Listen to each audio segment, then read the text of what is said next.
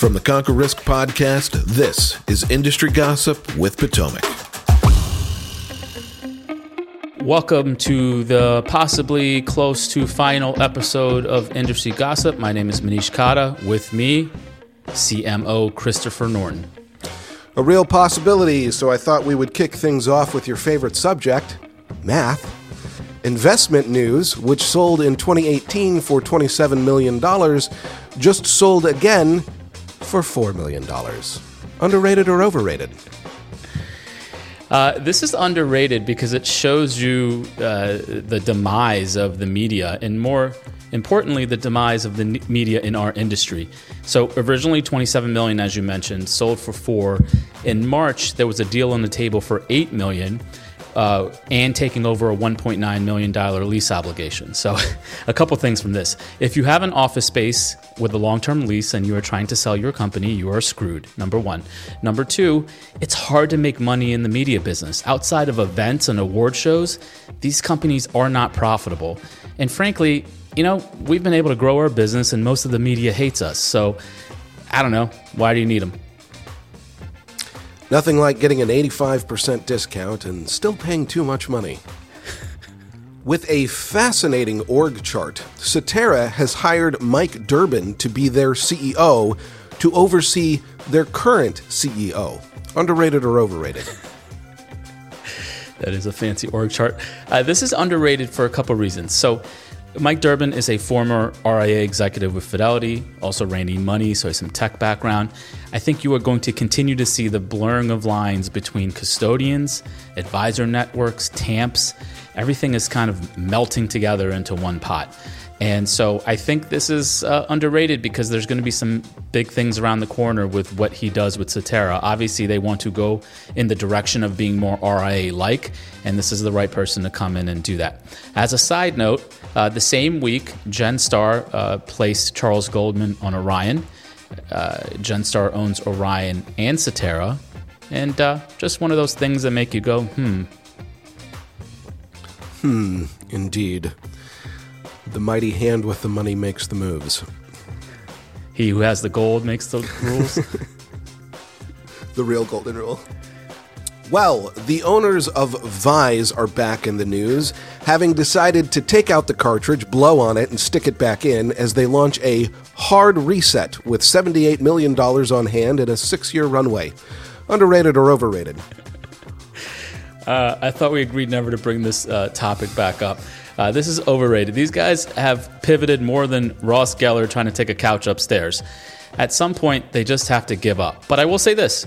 I think now, finally, they actually have a chance to survive and thrive. Why? Because they're cutting out all the crap around it. They're focusing on what they originally were, which is just sort of a fancy tech way to direct index. And they just need to go raise assets. They've been spending too much time and too much of daddy's money putting out all these products and smoke and mirrors, and none of it has worked. So I think, frankly, you know, I'm not predicting the future here, but we may see them in the news for actually doing something soon because of the fact that they're focusing on their core competency. But either way, this is the final time we're going to talk about it. I know I have taken to giving branding advice on this show, but it's worth noting that Nintendo had great success with their second offering, and Supervise is right there. Take it. Well, the Schwab TD merger is going great, with RIAs saying such nice things as, "It's one of the worst experiences I've ever had with a custodian," they're clueless, and tweeting that Schwab's platform is like reverting to the Stone Ages and calling the app a dinosaur. Not to lead the witness, but underrated or overrated? This is overrated. I think RIAs need to just stop crying about this. Look, if TD was such a great place, they wouldn't be out of business today. So obviously something they were doing was wrong, number one. Number two is this is two major custodians that are combining together. That's such a monumental task. And you have state-registered RIAs with $50 million in assets that want to come out here and bitch about something that's free to you. Like, get over it. It's going to be rough. There's going to be some mistakes. If you don't like it, leave. But at some point, you just need to move forward. They're going to make it work. Nothing bad is really going to happen, just some inconvenience. But just get on board. You're down to Schwab, Fidelity, Pershing, and Altruist kind of nipping on the heels.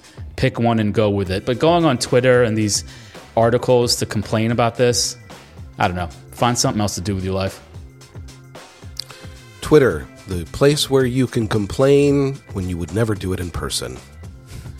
All right, Wright Capital's secret deal with SoFi is out of the bag, with 25 CFPs in the middle of it. Underrated or overrated? I think this is underrated, but I also think this is concerning for financial advisors. Now, this deal is good for retail customers, and that's great, but you know, our show is more about fintech and advisors. Imagine if you were a young advisor who promoted your differentiator as my tech solution. How bad this must feel, because Wright Capital now is giving access to their software to about 5.7 million SoFi customers, with further access to SoFi CFPs. So essentially, if you are a advisor who's pushing your value add as just access to this software, they've essentially just shot you in the head. And so don't do that, number one. Don't tie yourself to any technology solution. This should be a wake-up call. Number two, most of these financial planning pieces of software have already been gobbled up by all-in-one solutions, Advisor, eMoney, what's the other one? Money Guide Pro, etc. So they were trying to find their place in the industry, and there's no one left to buy them.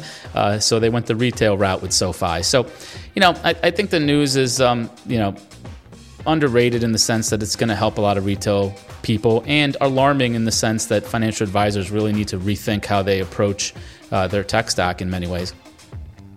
The merger and acquisition headline of the year: there's no one left to buy me. All right, last one for what may be the last time.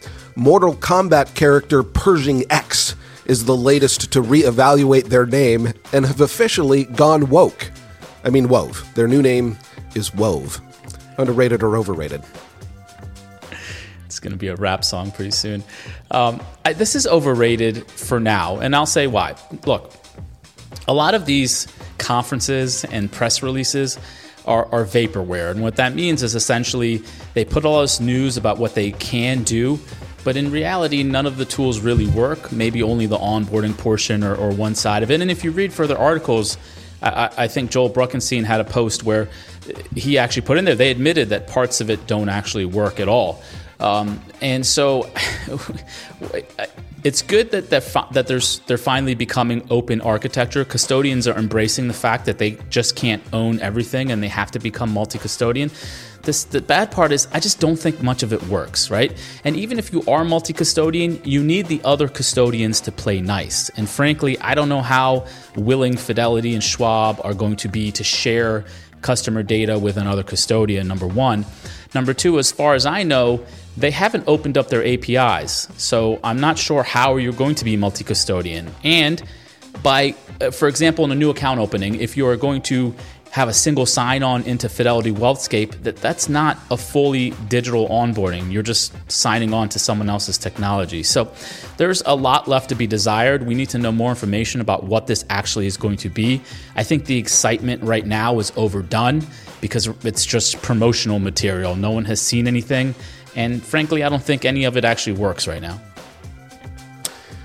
I will say, if every time I had a major victory and I went into my dashboard, it said, flawless victory, I would probably choose that platform. Well, that will do it for Industry Gossip. For good. Maybe we'll do this again sometime. Until then. Potomac Fund Management is an SEC-registered investment advisor. This information is prepared for general information only and should not be considered as individual investment advice, nor as a solicitation to buy or offer to sell any security. This material does not constitute any representation as to the suitability or appropriateness of any investment advisory program or security. Please visit our disclosure page, potomacfund.com/disclosures, for more information.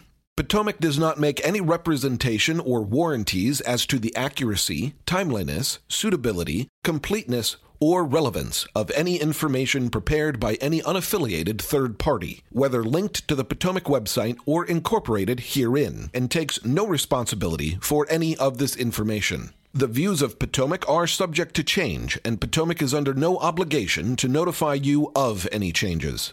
Different types of investments involve varying degrees of risk, and there can be no assurance that the future performance of any specific investment or investment strategy will be profitable or equal to any historical performance level.